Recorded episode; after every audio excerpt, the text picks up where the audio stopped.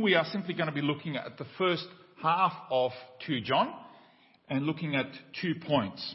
The first point we want to make this morning is know the truth from verses 1 to 3. Know the truth. And this is what he says, the elder to the lady chosen by God and to her children whom I love in the truth. And not I only, but also all who know the truth. Because of the truth which lives in us and will be with us forever. Grace, mercy and peace from God and from Jesus Christ, the Father Son, will be with us in truth and love. We don't have, just a small detail you might have picked up already, we don't have the words up there, so you're going to have to go to the old fashioned open your Bibles or, your smartphones and follow the readings there. Okay? It should be obvious that if we are going to be discussing truth, that we should know it. What is truth? The truth is the gospel. The gospel is truth, and it's we know the gospel as good news, but in fact, the gospel contains bad news as well, doesn't it? First of all, the bad news. We are all sinners, and the penalty for sin is death. We have to tell the full gospel, right? That's the bit that people don't want to hear. The good news is the, that God sent His Son Jesus in the flesh to die for our sins. By repenting of our sins, we can be saved through faith in Jesus. This is the gospel. This is the gospel truth as described in His Word, the Bible. Now, truth can be known. It is objective. It is not what I wish were true or feel is true that determines what is true. It has already been determined even before the creation of the world. What was true then will be true today and into eternity. Truth does not change. It doesn't change according to opinion polls and what is fashionable today. Truth is the true north, like a compass. It needs a true north so we know how to travel, how to navigate through this life.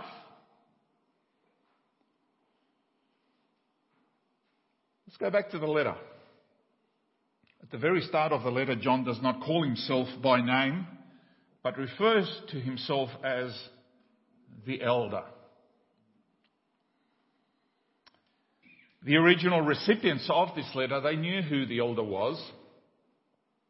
And they also knew who the chosen lady was. Some say, some scholars are saying that uh, she was a real lady. Most likely though, the chosen lady is a metaphor for the church. Let's recall that how in the New Testament the church is pictured as the bride of Christ. And John says that he loves the lady and her children. Who are the children? You know, he loves the church to whom he's writing as a whole, but the children are the individual members who are, who are part of that church. The children, they are the ones who make up this church. The elder, he wasn't young anymore, was he?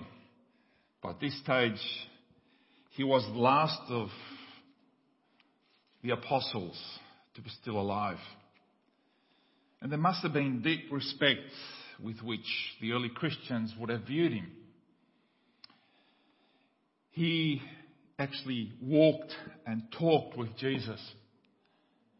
Even among the rest of the early Christians, the number of those who had actually seen Jesus was dwindling down.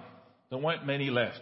It's like today, for example, we it's, it's getting harder and harder to find those who have fought in the Second World War, for example. They're dying out. It's a, a great generation. But they are going. They're leaving us. That's the way life is. In John 21, in our series, you would have recalled how Jesus hinted that John was going to live a long time. There was even a rumor that John would never die, and that's actually spoken of in John 21. But he, he eventually did, obviously. Interestingly, I don't know if you've noticed or not, but the, the life of the, of the two sons of Zebedee. Who were the sons of Zebedee? They were James and John. And the life of the two sons of Zebedee would be like bookends of the apostolic age. Why do I say that? Because his brother James was the first of the disciples to die by the sword. And then John, his brother, would be the last. Isn't that the way that God designed it? And like the other apostles, they laid down their lives for the truth of the gospel. How, how much the sons of thunder they were known as as well, how much they grew and progressed through this very difficult time, but God used their ministry powerfully, even in death. Now, the New Testament has a lot to say about truth versus heresy. And, and the, the, warnings against false doctrine start in Matthew and end in Revelation. It is truly, you can't miss it, is a, a, truly a major theme of the New Testament. A couple of centuries later, St. Augustine said, when regard for truth has been broken down or even slightly weakened, all things will remain doubtful. And we find that that's happening today. There was a time when men debated passionately about the truth. Today we argue on whether absolute truth even exists, and that's no accident. As a result, we, know, we are no longer sure how to determine right from wrong. They call it postmodernism, when what's true for you might not be true for me. And some say, well, it doesn't really matter what you believe as long as you are sincere. Gee. Well, that's not true. I'll just give you, there are so many examples where you can come up with, but 1978. Uh, 1978, 900 people died in Guyana because they sincerely followed the orders of their cult leader, Jim Jones. Were they sincere? Yeah. Were they wrong? Fatally, yes. Truth is of such importance for John that he refers to it in his books and in his letters. We, of course, remember how at Jesus' trial, Pilate asked Jesus, What is truth? Remember that? And, and never, Pilate never waited to hear the answer, even though the answer was right in front of him. And here he mentions truth five times in the first four verses. That is no accident. And to John's readers, the truth, and to us, the truth was, is the teaching handed down from the apostles. To us, it is the Word of God, written, revealed in the Bible. I was listening to uh, part of the political scene in the US at the moment. It's all about the elections, of, of course, um, in the US. And uh, Democratic candidate Joe Biden rec- recently said, he said, we choose truth over facts. Now, at first I didn't know what to make of it. I didn't know what he meant.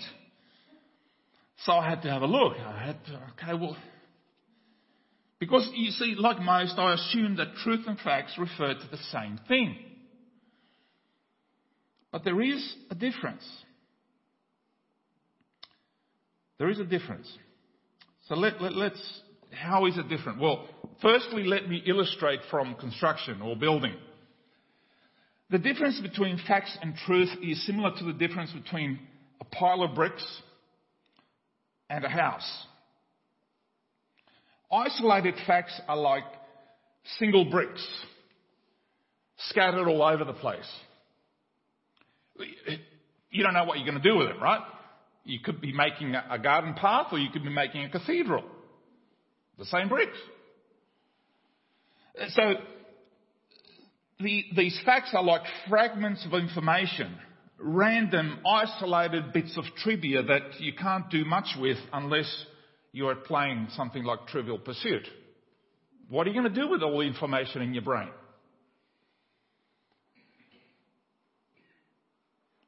Truth, on the other hand, is about meaning. How will you live your life? How will you build your life? around those facts? How will you organize all those facts to build something that is cohesive? Your worldview. It's about meaning. It's bringing all those bricks together and saying, this is what I believe. Secondly, let me move from building, let's move to the courtroom, where discerning truth is a matter of interpreting the facts. In a courtroom setting, the same facts are available to both the prosecution and the defense. Each lawyer has to construct his evidence, but this does not mean that both sides are right. There is still only one truth. It is the judge's or the, the jury's duty to get to this single truth by connecting all the facts and present their judgment. And this is an important point because this is why John told us in his gospel that Jesus is the, the very embodiment of truth. He said that in I'm the way, the truth, and the life, John 14, 6. And then the apostle Paul, he gives us this absolutely marvelous description of Christ in Colossians. And, and, and this is what he said. He says, He is before all things, and in Him all things hold together. Colossians 1.17. In other words, it is not just a bunch of isolated random facts scattered all over the place. In Christ, it all comes and holds together perfectly.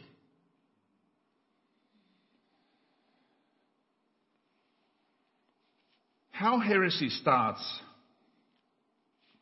is that it starts to chip away at the truth. Not destroying it, not blowing it up, but by, you know, and, and, and, and top and bottom and, and, and chipping away at different aspects. And, and, because you see, if it was a full-on attack, people will wake up and say, bang, and that, that's it. That's, that's a big red light right there.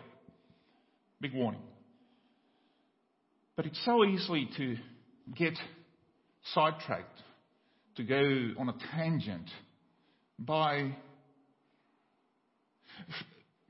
by listening to some of the, the, the ways in which, even today, very dangerously, you, you pick up different isolated verses from the Bible and, and you join with other isolated verses, pull them out of context. Remember, Ted was telling us last week about context. And, and then you find yourself, hey, I'm supposed to be there, and you're there, moving further and further away from the truth. There's a story of the devil walking along with one of his cohorts. He's got many. and they saw a man ahead of them picking up something shiny. And what did he find? asked the cohort. A piece of the truth, the devil replied. And doesn't it bother you that he found a piece of the truth? No, said the devil. I will see to it that he makes a religion out of it.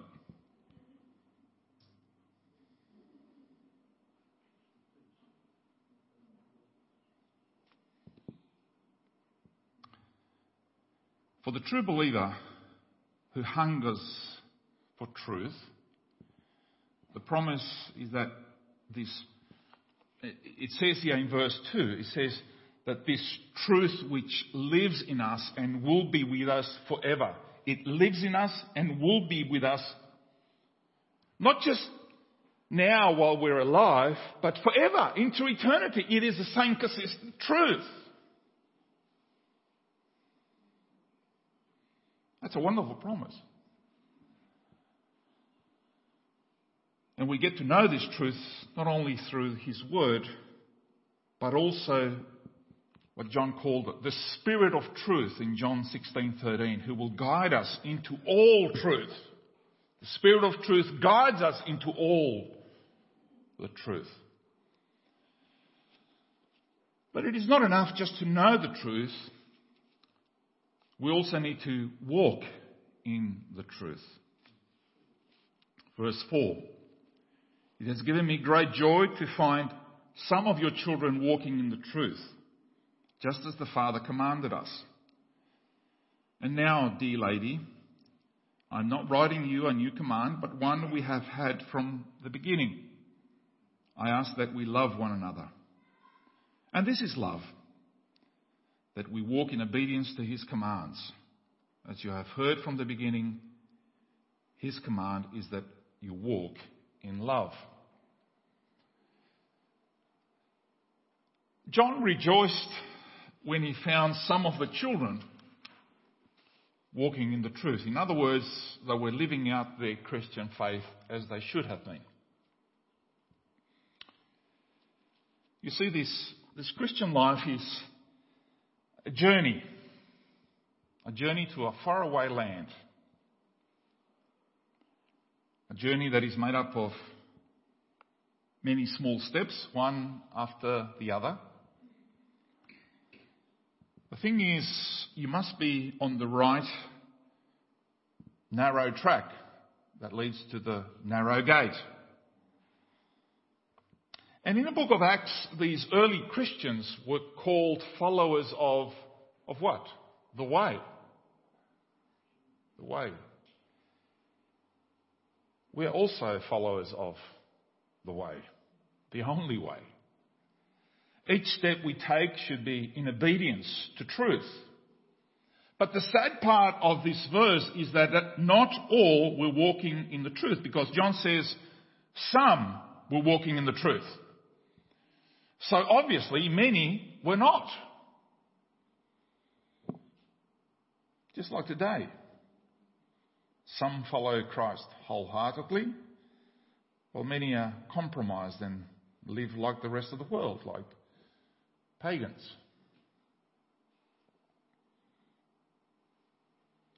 If, if, John mentioned truth five times in the first four verses, he then goes on to mention love five times in six verses. That's no accident either. And, and there is a perfect balance between these two concepts here, the truth and love. And, and notice how in verse 4 he says, walking in the truth, and in verse 6 he says, walk in love. This is because ultimately love and truth go together. Believers are to have a love that is not just mere words, but a love that is active and reaches out to others. Simply, uh, those who walk in the truth should be people who love others. And it is quite a challenge to, to balance truth and love in all our relationships. Uh, I, it's interesting that when our society lived closer to the, to the Christian ideal, um, when going to church, when we had maybe even up to half the population in church on every Sunday, right? Uh, a lot of kids go to Sunday school brigades, youth group, all that. When society at large lived closer to the Christian ideal, I'm not saying they were Christians, but I'm saying they were living closer to the Christian ideal, that self denial was par for the course. Many willingly enlisted for war. They changed their date of birth so they could scrape in. That happened in the First World War. Uh, this term in Australia, mateship, where do you think that comes from? Being able to help one another. Highly valued. And I ask today, what happened to mateship? And, and, but what happening, what, what's happening is that the more a society moves further away from God, the more we tend to highlight the self. Today we hear about, we talk about self-made, self-improvement, self-care, self-esteem, and with the arrival of technology, we have found even more tools to feed our narcissistic urges with plenty of selfies.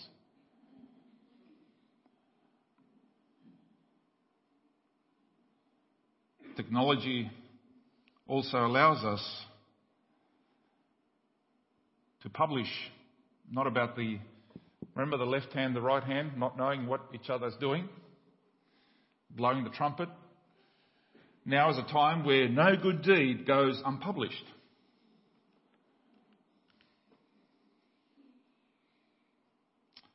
Some 53 years ago, the Beatles released a song called All You Need Is Love.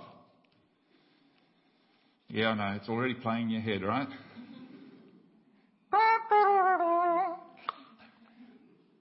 In some ways, don't we wish that that was true? All you need is love. It sounded nice and the tune was catchy, but the lyrics, have you, have you actually gone and read the lyrics? They don't actually say very much at all. Now this is one of the lines, right? There's nowhere you can be that isn't where you are meant to be. It's easy. All you need is love. Huh? Now there's the truth, isn't it? I can build my life around this. What does it even mean?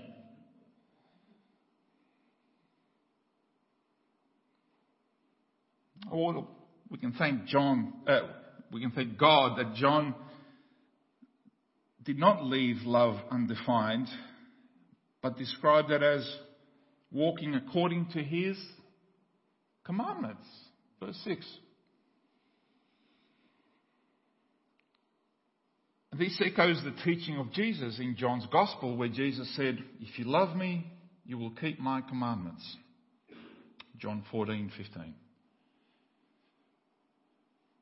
Perhaps to this generation it might sound odd, but love is not fundamentally about feelings, but about obedience to God's commands. If we say we love God, then we have to live His way and not our way. The call to obedience means love for God is shown in, in our love for one another. If you say you love God, then we will love each other. In, in John 1.14 there is this beautiful description of Jesus. He was what? He was full of grace and truth. In other words, perfectly balanced between truth and love and grace. Was Jesus loving? All the time. Uh, did Jesus speak the truth? All the time. This meant that he had to say things which Didn't sound very loving, and it upset many religious leaders, but it was all for their own good if they were willing to listen. And some of them did. And came to see him at night, for example. And the Bible says in Ephesians 4:15 it says speaking the truth in love we are to grow up in all aspects into him who is the head even Christ. Uh, this is not easy as we know. On the one hand, if we emphasize only the truth, we risk becoming hard and mean-spirited. This is an unloving way to speak the truth. It will only alienate other believers and turn away the lost from Christ. We speak the truth without love. If we emphasize only love, we risk becoming soft and sentimental. We don't want to say anything because we don't, uh, don't want to offend anyone. And, and so we start compromising the gospel and excuse sin. Oh, don't say anything because they're going to get upset. They get offended so easily, don't.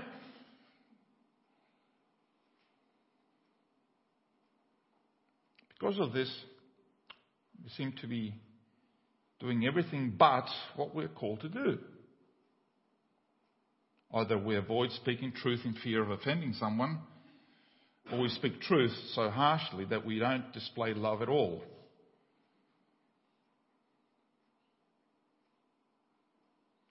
Let me conclude with another illustration. We've done building, we've done legal illustration, now I'm going to go to chemistry. There is a, a chemical element, sodium. Sodium is an extremely active element found. Um, it's, it's never found uh, on its own, but it's only in combined form. That's how sodium is found. It always links itself to another element. Chlorine, on the other hand, is a poisonous gas that gives bleach its uh, strong odour.